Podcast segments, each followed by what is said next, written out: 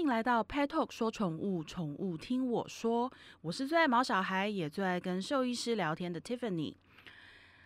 讲到猫咪，我真的觉得真的是一百集、一千集、一万集都讲不完，因为我觉得猫咪这种生物真的太有趣了。我自己本身不是一个养猫的人，可是我认识非常多猫，因为我身边很多好朋友啊，他们家里都有猫，包含我自己姐姐，所以我也曾经就是有时候在我姐家住的是以前住过一段时间，然后就是跟两只猫共同相处过。那我一直觉得猫咪它们有非常非常神奇的色彩，就是很多事情好像都不是我们想象的。那所以呃，今天我们特别邀请到也是我们的好朋友小布动物医院的吴乃胜兽医师来跟我们一起聊一聊猫咪的世界。那为什么请到他呢？因为我真的身边也认识很多只猫咪，都是在小布动物医院看诊，包含呃吴院长他自己的猫扎扣，也是一只非常非常有趣、非常有个性的猫咪。那我们今天欢迎小布动物医院的吴乃胜医师，Hello，Hello，大家好，我是吴乃胜兽医师。吴医师，我想请问哈，就是除了大家对猫咪的个性啊、行为啊，就是都好像有很多的需要学习理解的地方，我们其实就猫咪的自己生理的本身，其实光是它生理本身的秘密就够多了，对不对？对啊，就。大家很常讲猫咪的，有些时候真的很难理解猫咪他们在干什么东西。然后 你看，像很大家大常在网络上应该都会看到很多奇妙的讲法，例如说猫咪是水做的，那猫咪呃常常会做一些很奇怪的事情。九条命啊，传说不就这样来的吗？对啊，真的，那真的太多太带着太多神秘的色彩了。对。其实，那我们从猫咪的生理如果来讨论的的话，我们会知道说，猫咪它的感官知觉其实非常厉害，例如说听觉啊、嗅觉等等。那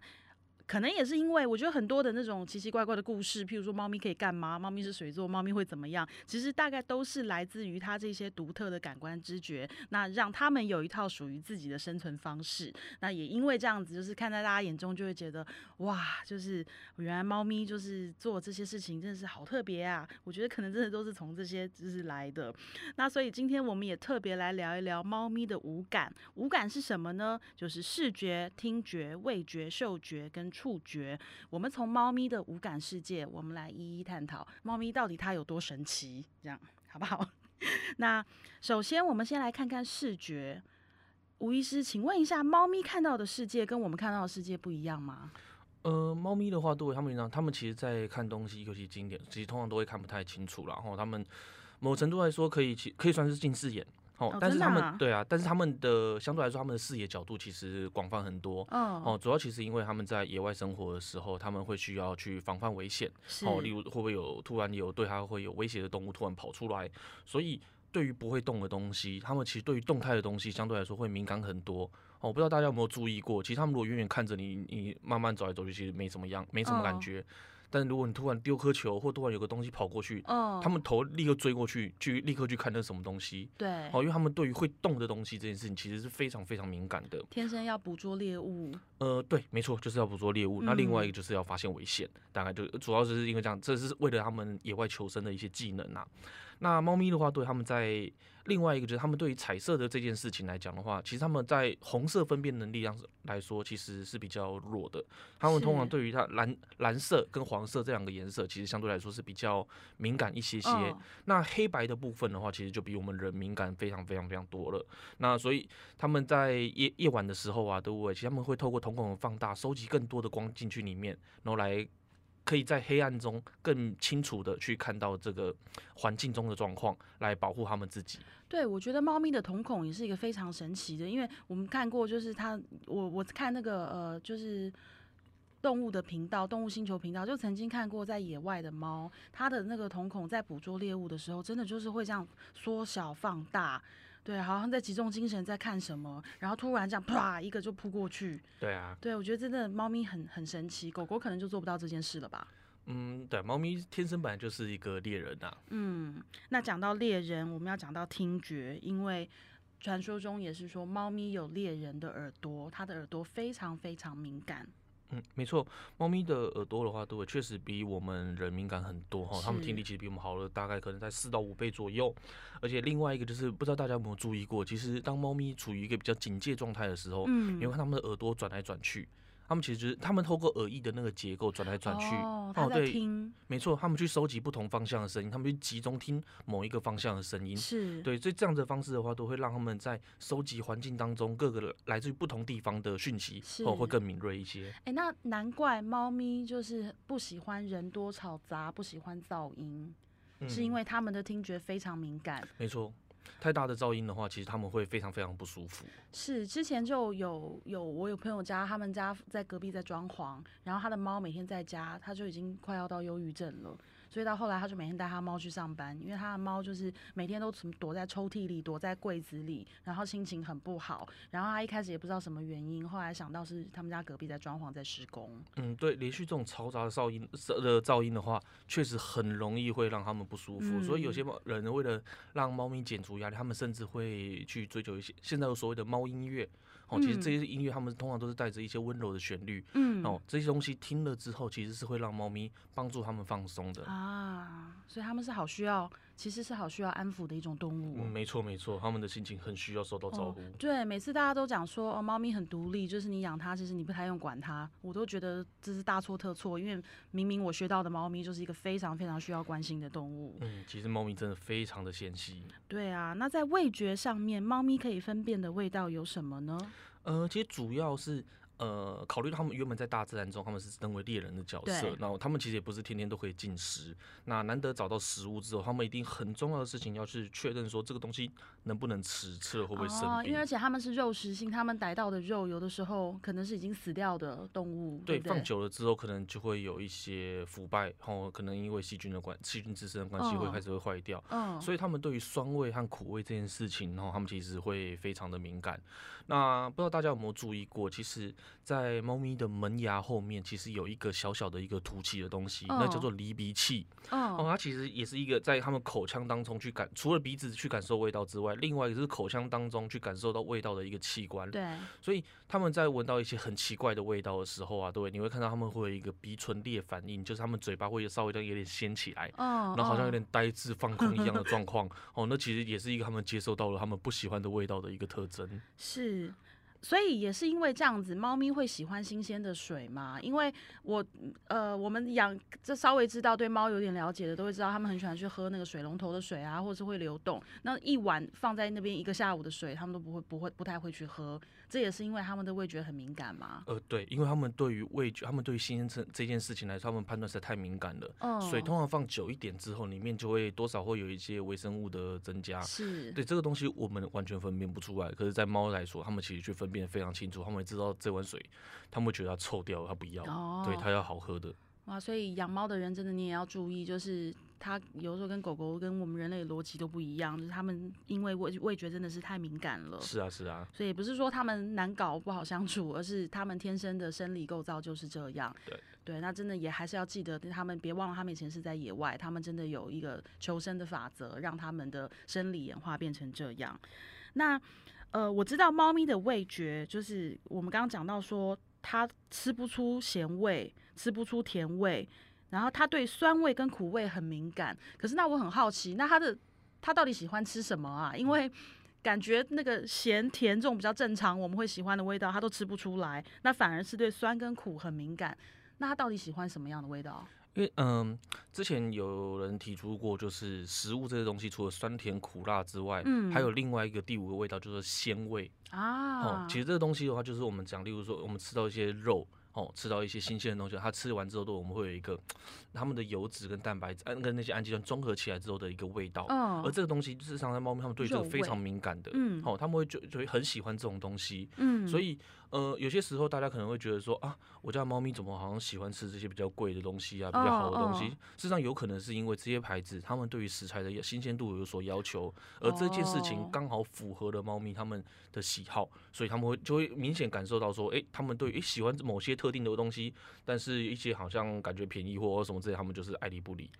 我有一个朋友，我一直都你你这样洗刷了我朋友的清白，因为我有一个朋友，他就都会很夸张的跟我讲说，哦，他们家的猫分辨得出来是从高级日本料理买回来的鱼，还是就是平价的日本料理买回来的鱼，他喜欢吃高级的。我那时候还想说，你也太夸张，你太 over 了，就是好啦，你家孩子好棒棒，但是也不用这样嘛。然后 可是听你这样讲完，我我其实有点明白了，他。在意的不是高级跟便宜，他分不出来，但是他分得出来的是新鲜度，对不对？其实很有可能真的就是新鲜的程度，就像就像我们自己采买食材一样，冷冻比较久了，那个相对来说其实就便宜一些。嗯，那以触觉来说，猫咪的胡须是触觉接收器吗？呃，是没错哈，他们的呼吸其实都非常非常的敏感，除了可以感受到就是拿来协助他们判断距离这件事情之外，事实上任何的风吹草动哈，这些气流的流动都会对他们呼吸产生的震动，对，都可以让他们很大的帮助他们判断就是这个环境的状况。而且呃，我之前曾经从别的医师那边我们聊到猫咪的时候有讲到，就是猫咪的胡须它不是只有长在嘴巴周围，我们看到那个长长的，我们印象中的那个那种。胡须的样子，其实他脸上还有很多地方的那个触毛。都叫做胡须，对不对？对他而言，呃，对，没错哈。除了他的嘴巴边边之外，实上包含眼睛上面，有些人会看到一些几根比较长的毛哦。然后有些时候在他们脸颊上面哦，可能就是比较靠后侧一点点，甚至包含他们的脚掌哦，他们前脚的部分的话，都有一些像这样子的结构。那甚至他们在他们的手手啊，对，除了我们平常知道的肉球之外，在肉球的上方一点点，还会有一个小小的看起来很像肉球的结构。对，那些东西其实都是演化出来帮助他们去。感受触觉这件事情，就是他们手抓住之后，就是用那个东西去感受到说他有好好的去抓着这个东西。哦，那不是肉瘤。我们常常临床上碰到很多人讲说，哎，我家的猫这边怎么长了一颗肿瘤？呃，那个不是，那是正常的结构。哎，所以他们对食物、猫砂就是很挑剔。那其实都是来自于他们在触觉上，其实也是很敏感的。嗯，没错。哦，他们其实就是对生活品质非常有要求的动物，非常有品味的一个一一种一种生物。然后就是，那我觉得讲到刚刚讲到的，呃，视觉，然后听觉，然后味觉跟触觉，其实讲到这边，我都已经觉得猫咪真的是已经一种一种神奇到神奇到一种太神奇的一种动物了。那嗅觉，听说它是在猫咪的五感中最厉害、最神奇的感官。那它的嗅觉又有什么厉害之处？呃，猫咪的话，对它们嗅觉其实真的，呃，其实就跟狗狗一样哈，它们其实真的对对于嗅觉是非常非常仰赖的。他们会用嗅觉这件事情来去判断说，他们呃，即使在视呃视力好或者是听力都听不到的状况下的话，他们也会用嗅觉来判断说，周遭是不是有可能会有潜在的威胁，还是说是有可以拿来当做食物的东西。对，那包含甚至像是它去感知温度哈，去测试感觉一下食物这个东西它是不是新鲜的。哦，他们所以你看到一碗食物在这边。狗狗通常都是会直接冲上去吃，但猫咪的话，对，即使是它们最爱的肉泥，它们一定都是在先闻一闻，闻个几下，确定一下完之后，它们才会开始吃东西。它们的嗅觉的细胞的话，都会其实甚至是我们人哦，大概是我们人的四十倍，你这样就知道说它们的嗅觉到底有多厉害了。天哪，那真的是一点点很细微的味道，它们都闻闻得到哎。嗯，是啊，而且它们对鲜味的判断力是非常非常强的。嗯，因为这就是它们去选择它们吃食物最重要的依据。我有个朋友，然后他家里养了好几只猫，然后据说他家的猫每只喜好都不一样，然后所以他一天到晚就是在搜寻好吃的猫泥跟猫罐。那他也常常问我，可是我真的不知道，因为我没有养猫。然后只是他每次跟我分享一些就是他们家猫咪吃东西的事情，我都觉得超级可爱、超级好笑。因为他说像呃有每个喜欢的不一样哦，有的就喜欢这个，有的喜欢那个，然后有的就是真的很不捧场，他连那个就是。大家都说非常好吃的猫泥，他都不要。然后他就很好笑的是，他吃到不喜欢的，就是他会很恶劣，他会把它推开，或者是他会把头转掉，然后就是一直想要去闻闻看别的猫，看看别只猫里的有没有比较好吃。可是常常最后是他很孤独的自己在那边绕来绕去，走来走去。然后我朋友每次都骂说：“哎，你不要那么难搞好不好？你看人家都吃的好好的，你那么难相处。”可是我现在会觉得，其实。以前我听我也会觉得，对啊，你你好相处一点好不好？就去 吃嘛，人家都吃的好好的。可是我现在听吴医师讲完，我会觉得我们真的是误会他了。人家就其实真的就只是 在呃，可能猫咪我们刚刚讲说感官很敏感，那他可能真的又是特别敏感的那个，或者是他喜好很分明。对，可是我觉得那个把食物推开，还有掉头走掉这件事情实在太好笑。就是他们不喜遇到不喜欢的食物，他们会这样子啊，会做出这种动作。嗯，对啊，是啊，所以呃，我们往往在追在找要怎样去给猫咪吃它们喜欢的东西，嗯就我们在追求的东西，我们说称之为我们说的适口性。好是，这个东西的话，其实呃，从我们前面对于猫咪五官的了解，我们大家就知道适口性的话，多为其实这东西你不管不是，并不是说让它变得多有味道，或对多咸呐、或或者什么对之类，因为多多甜，哈，其实因为他们对这个东西吃不出来啊。对他们其实吃不太出来，但相反的，哈，他们对于里面食材的呃香气，啊哦，，他们对于食材吃起来的所谓的鲜味、肉味是，哦，这件事情，呃这都是比较敏感的，甚至包含说是一些呃，在吃东西的时候口感，就像是我们人，我们现在在吃东西，我们都追求是要呃圆形食材嘛，哈、有大口东西吃，吃起来就是比较有感觉，哦，一样的，猫咪它们其实也是会想要追求这样的东西，嗯，所以当我们在挑食物的时候，对，我们事实上是可以考虑的朝这个方面来去做，来注意下手。哦，我懂了，因为他们的味蕾其实没有我们那么多，没有我们那么复杂，所以它其实跟我们不一样。他们不是用味道好不好吃来判断食物，他们是用味道香不香、口感好不好来评估，对不对？嗯，没错。难怪我常常听到我很多毛，就是我真的养猫的朋友，他们只要一聚在一起，都是在讨论你家的吃的是什么，然后就是每一个人的猫几乎都很挑食。那其实我很能懂啦，因为我们家的狗那个小雕也是江湖上有名的 挑嘴，就是很烦呐、因为。民以食为天嘛，吃就很重要。而且像我前一段时间就犯了错误，就是我为了担心我的狗太挑嘴不吃，我就让它吃一堆有的没的，就吃到，因为我想说你妈妈的心态都是你不要饿啊，就是肚子不饿才会好好长大。结果我反而害它皮肤过敏，害它食物过敏。对，所以我觉得遇到挑嘴狗，尤其是猫，那又是更敏感。挑嘴猫，我觉得真的比较会为吃而担心，因为怕它营养不够，怕它吃不饱、吃不好。那有的时候，如果说我也听过很多，就是猫奴他们去买了什么号称香气就是非常强烈或者是非常厉害的，可是 maybe 有很多的添加物，这种也都是不好的，对不对？嗯，没错。哦，就是我们食材的话，还是尽可能要去追求天然，添加物当然是越少越好。嗯，所以我们刚刚讲到说，猫咪的五感它有各自的作用跟功能。那其实猫咪的味觉不灵敏，那它们是透过味觉、嗅觉、触觉，主要是这三种感官来决定要不要喜欢一个食物。哇，味觉、嗅觉跟触觉，它们真的对食物很挑哎、对啊，是啊审核这么严格，那所以我们平常讲说食物的适口性好不好？我觉得适口性听起来很笼统，就是好像只是觉得好不好吃。可是我觉得怎怎么觉得套用到猫咪身上，适口性这件事情变得很复杂。嗯，因为真的每只猫咪它们的喜好都不一样，就像我们常常也会碰到，有些猫它就是不吃罐头，它只要吃饲料，但是有哦些猫它就是完全不碰干饲料。那是对颗粒的那种敏感度吗？嗯，呃，有些时候是它们可能在饮食上面，他们没有认知到说这东西其实是可以吃。那有一些真的就是真可能真的就是单纯就是喜好，他们可能就是喜欢那个烤烤烤的口感。啊，烤烤烤，好好传神哦，那声音都出现了，这画面都有了。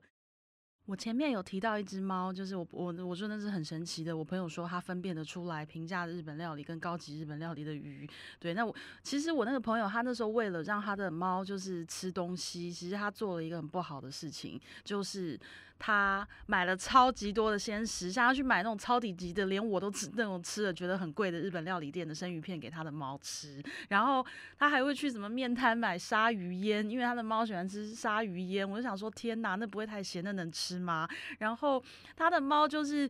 一直长好长一段时间都在吃这些东西，哎，然后就是很糟糕的是，他还很就是很得意，就觉得说哇，我的猫就是很会吃好东西。就后来果然没错，他的猫就吃到去住院去了。那确切是什么问题我也不太清楚，但是其实当时医生就是讲说，他可能长期的就是钙磷比失调，然后跟造成他的就是身体有一些呃不好的，因为长期营养不均衡嘛，跟缺乏，所以后来他出院之后，当然不敢再让他继续这样吃了，因为其实我我觉得任何一个饲主哦，我们的底线都是不要看到小朋友生病，就是一旦小朋友生病，你才会真的觉得就是哇，我不能再继续乱乱这样乱搞。就像我的狗，其实我都觉得它前一阵子食物过敏，就是其实是在暗示，就是在提示我，在告诉我说不要再继续下去。那我也是看到它耳朵啊什么都长了疹子，一直抓，我其实才会真的很心惊惊，觉得说真的不能再乱喂。那其实像我朋友的那只猫，后来我就跟法国皇家讨论。因为我觉得，我们如果讲到适口性，法国皇家应该就是 number one 了吧？因为大家都知道法国皇家的饲料就是好吃啊，就是干不管在干粮界或者是在湿食界，我觉得他们的家适口性应该算是无敌了。就后来我那时候就跟法国皇家讨论，我就说怎么办？我就说我朋友的猫咪它已经是吃鲜食吃成这样子，我说但是它真的非常非常挑嘴，所以后来那只猫咪它也因祸得福，因为它就很荣幸的。我真的必须要讲很荣幸，因为那个时候，呃，Royal Canin 他们有，他们其实最近才推出的啦，有一个新品叫做感官享宴主食系列湿粮，但是这只猫非常荣幸的，在它正式上市之前，它就先吃到体验，对，因为那时候法国皇家就很 nice 的说，就是。狗狗、猫咪都一样啊，小朋友就是一定要营养均衡嘛，所以他说他们这一款就是专门主打超强适口性，所以他可以吃吃看。然后那时候就是 拿给我朋友，我觉得他的猫要疯了吧，我朋友也要疯了，因为就是他的猫，你看想想看嘛，已经是。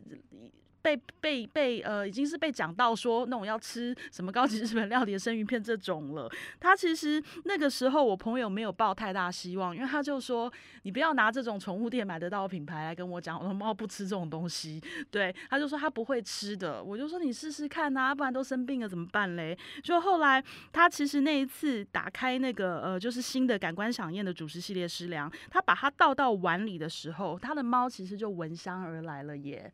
所以吴医师，你刚刚讲他们的嗅觉非常明明明显，我大概从这件事情上我可以感受到，因为那个饲主他其实就是告诉我说，他说他的猫真的是本来不知道在柜子上还是在哪里，但是他就好像突然那个整个雷达被启动，然后他还在倒，还在把它挤出挤到碗里的时候，他就走过来了，所以他一定是被香味吸引来的，对不对？嗯。我这个产品，我之前我也没看过，但我觉得他们这个出发点其实还蛮不错的。因为目前来说的话，对，其实我们的猫咪在家里都，大家都知道，猫没事就一直在睡觉，懒散惯了。那他们其实一直在睡觉，是因为他们在野外，他们会需要。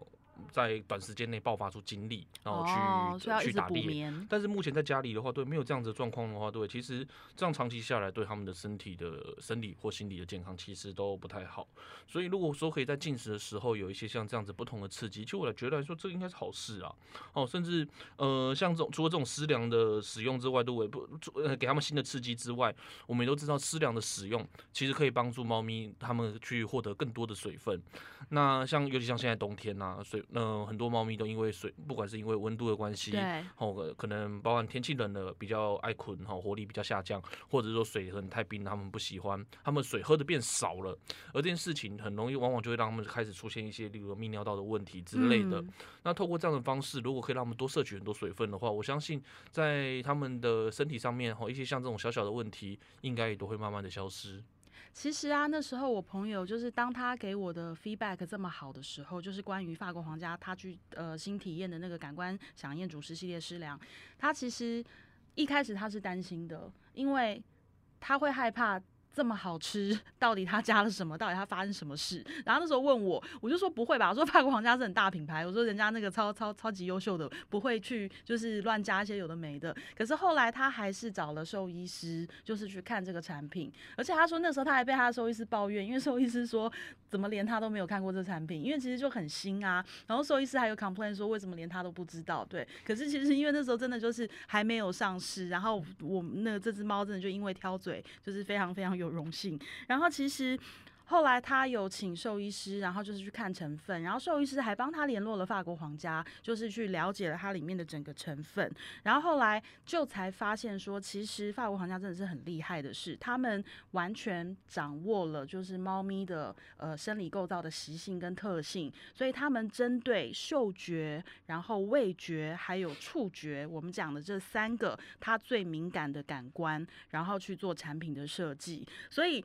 我觉得很像我我我自己的狗很挑食，那我们都知道，只任何挑嘴狗、挑嘴猫，就是你打关键字一定会出来法国皇家。但我会觉得他们这一款湿粮，虽然我自己没有养猫，但我会觉得很厉害，因为从香气，然后鲜味，然后跟口感这件事情，他们完全掌握了就是猫咪的这个感觉，然后呃投其所好去帮它量身定做食物。我觉得哇塞，现在做宠物食品可以做到这样哎、对啊，嗯，这这蛮聪明的吼，他们就针对他们的感官上面特别敏感的、特别重视的几个地方来去着手而。且重点是很健康，因为我我一一切都是以健康为根本。你说再好再厉害，你吃了会什么营养失调不均衡，就要吃那个很厉害的生鱼片，你吃到下去，你最后营养失失衡，那都不是你要的。嗯，对啊，所以我觉得就是还还是相信这些大品牌他们做出来的东西，我觉得真的好厉害。所以呃，站在我们兽医师的立场来说的话，其实我们对于饮食的要求大概也就只有两个，一就是安全，然后再来就是营养要均衡。那我们都知道说，当然对鲜食真的比较好吃吼，其实大家嗯家里有养狗养猫的都知道说，我们自己煮的东西那个吸引力往往比罐头、比饲料来的更，大。但因为我们真的不是专业的营养的呃宠物的营养师嗯哈、我们不知道他们的营养均衡就到底会需要追求到哪些东西。那所以这个时候其实往往如果一些比较大的牌子，那他们是相对来说信誉的程度是比较好的。嗯，那他们后面其实也有一些营养师的团队，然后再去设计这些东西的话，我觉得确实是一个很好的选择哦。比起说你长时间的给予他们一直吃鱼啦或什么之类的，哦，像我之前就有收过，呃。啊，那个饲主是来自，他是住在基隆，然后他的狗就他是渔夫，他就是每天他的猫都有吃不完的鱼，哦，因为而且是哦。超新超级新鲜的哦，哦，每天就是现很劳爱，哦，对，但他们就是在长期这样吃的情况下，那只猫大概在三四岁的时候，其实他们它的它的身体哦，在肋骨附近其实就出现很多硬硬的一些很多的增生物，嗯，其实那就是因为在长期的营养不均衡的情况下，然后开始出现了一些异代谢性上的异常而产生的状况。所以营养均衡真的很重要。那如果说今天有一个呃相对来说一样非常好吃、很吸引猫咪东它们的注意力，同时可以多补充水分，还有营养均衡，我觉得这其实是一个蛮好的选择啦。嗯所以我觉得刚刚你的朋友很棒哦，他今天拿到了一个像这样子的产品，嗯，那他会去跟兽医师讨论。那这兽医师如果在看完这些成分，然后发现到说，诶、其实是来自于一些国际的大牌子。嗯通常像这样子的东西的话，他们不管是在呃产品的安全性，然后包含嗯甚至内容的一些营养均衡的东西，原则上相对来说都是非常好的。那这样子在长期使用上的话，都会，我想对于猫咪的健康哈，对于它们的生活品质，对于它们的饮食的丰富度哦，都会是一个相当大的提升。嗯，所以啊，我觉得今天我也不藏私，因为我的朋友是因为我的关系，我后来很骄傲，我就跟我朋友说，你看认识我还是有好处的，对不对？我认识那么多品牌跟兽医师，我就可以帮你找到好东西。那我朋友的猫咪真的是那时候是在就是法国皇家这个产品还没有上市的时候，他就想先体验，然后后来他就一直逼问我到底什么时候上市，因为你知道试吃包我不可能拿拿两个月份啊，对，所以后来好不容易我们终于等到就是这个很厉害的新品，叫做法国皇家感官享宴主食系列诗阳，它终于上市了。那我也会觉得讲了人家的好，我们就是要好人做到底，就是不要讲一半，或者是说那种还要什么你自己去查。我其实也大概整理了一下资料，因为我对这件事情是真的蛮骄傲的。我觉得我帮我朋友做了一件很对的事情，解决了他的问题。对我现在其实只有就是很想跟法国皇家说，你们可以也出狗的嘛，因为我们家小雕真的也很难搞。对，因为我们刚刚一直讲到说感官，猫咪是一种非常 care 感官的动物，所以它完全针对猫咪最重要的三个呃嗅觉、味觉，然后还有触觉来量身定做了适合的食品。那第一个。浓郁香气配方，如果你家的猫咪是就是对于味觉，因为我相信三观都很重要啦，但是也总是会有一个特别嘛。像我觉得我朋友家的猫听下来，它比较像是很 care 香气的那种，因为它对其他的东西好像反应是还好的，可是它闻到香气就可以从本来在柜子上睡觉变成走过来看看是什么，代表呃它对香气是特别敏感的。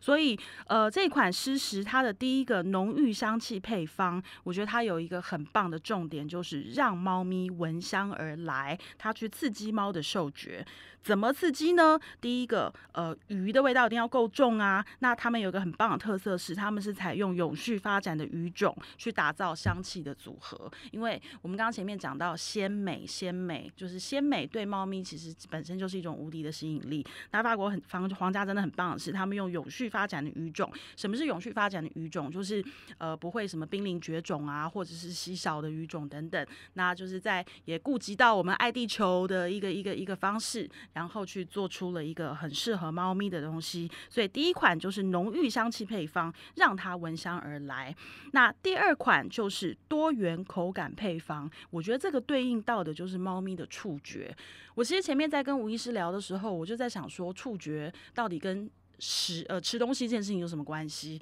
我后来明白，就是原来他讲讲的是口感，因为你的嘴巴里面在咀嚼食物，在吃的的的时候，其实跟食物接触的那种感觉，猫咪非常在乎哦。那这一款多元口感配方它有什么特色呢？第一个，它的肉汁非常的浓郁，可以在猫咪的嘴巴里面停留很长的时间，所以猫咪吃到那个肉汁，它就会觉得啊，好幸福哦，就是我们吃到那种浓浓的好好吃的肉。肉汁好好吃，yummy。然后再来就是肉块，它用三 D 切割技术，然后让肉块看起来就像直接用手剥下来的感觉，哇！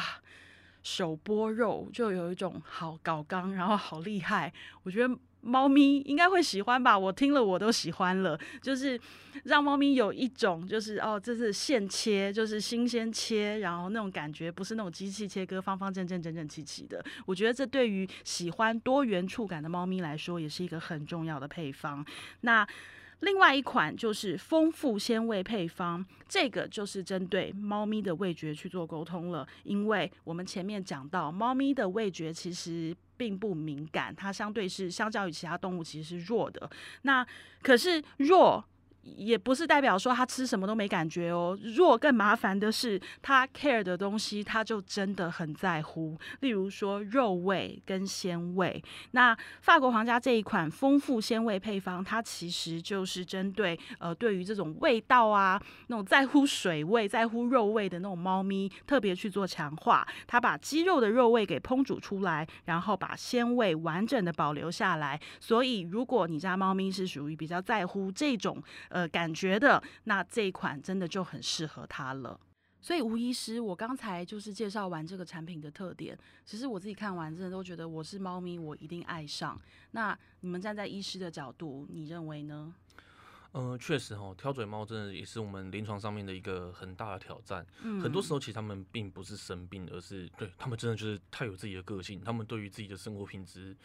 太有坚持了，嗯，那我遇到像这样的状况的时候，真的会需要各位家长多花一点心思，然后花点耐心，可能真的要慢慢去找说，哎，怎样的饮食是同时符合他们的喜好，但是又可以符合。营养的平，营养的均衡是哦。那当然，我们都知道，单纯的煮水煮一些肉啦，然后弄一些鱼啊什么之类的，这种东西就是很讨喜。嗯。但是确实，他们在营养上面，可能在某些成分当中会是不太够的，对于他们的生长发育其实并不是好事。所以我们可以去挑一些哦，真的花点心思，多看一些资料。好，那我们就挑一些比较有信誉的一些大牌子。好，那我们可以试试看。那当然，如果有任何疑问的话，对，都可以带这些东西去跟你的兽医师讨论。哦，我们可以一起来研究，嗯，我们一起来研究，找看看说怎样的饮食会让你的猫咪喜欢，同时呢，对不对？又可以符合它们的生长发育需求。嗯，那我想这样可能才是最好的方式。真的会很辛苦，但是要请大家多加油了。哇，听完这话真的很感动，因为像 Royal Canin 皇家，它是兽医师创立创立的品牌，那其实它到现在已经超过五十年的历史了。那一直以来，他们都是跟专业人士啊、兽医师，还有宠物营养专家，还有相关研究机构等等去合作。那他们的每一项产品都是由专业人士一起去讨论研发出来的。然后还有从我们最担心的就是安全问题嘛，那原物料的采购到成品的生产，也都是经过层层检验，并可以追呃追溯它的一个管理的源头。我觉得。这一点其实真的是在吃宠物食品上很重要很重要的一个事情。我们有时候讲说为什么要选择大厂牌，为什么要选择这些国际知名品牌，其实真的不是说哦，因为他们很有名，他们呃名气啊，什么看到很多广告等等。我觉得不是因为这么单纯的原因，而是他们在品质管理上真的就是比较让人放心。对，所以呃，我今天。一定要告诉我的朋友，就是吴医师也称赞他了，说他很棒，他拿到一个新的东西，他会去跟兽医师讨论。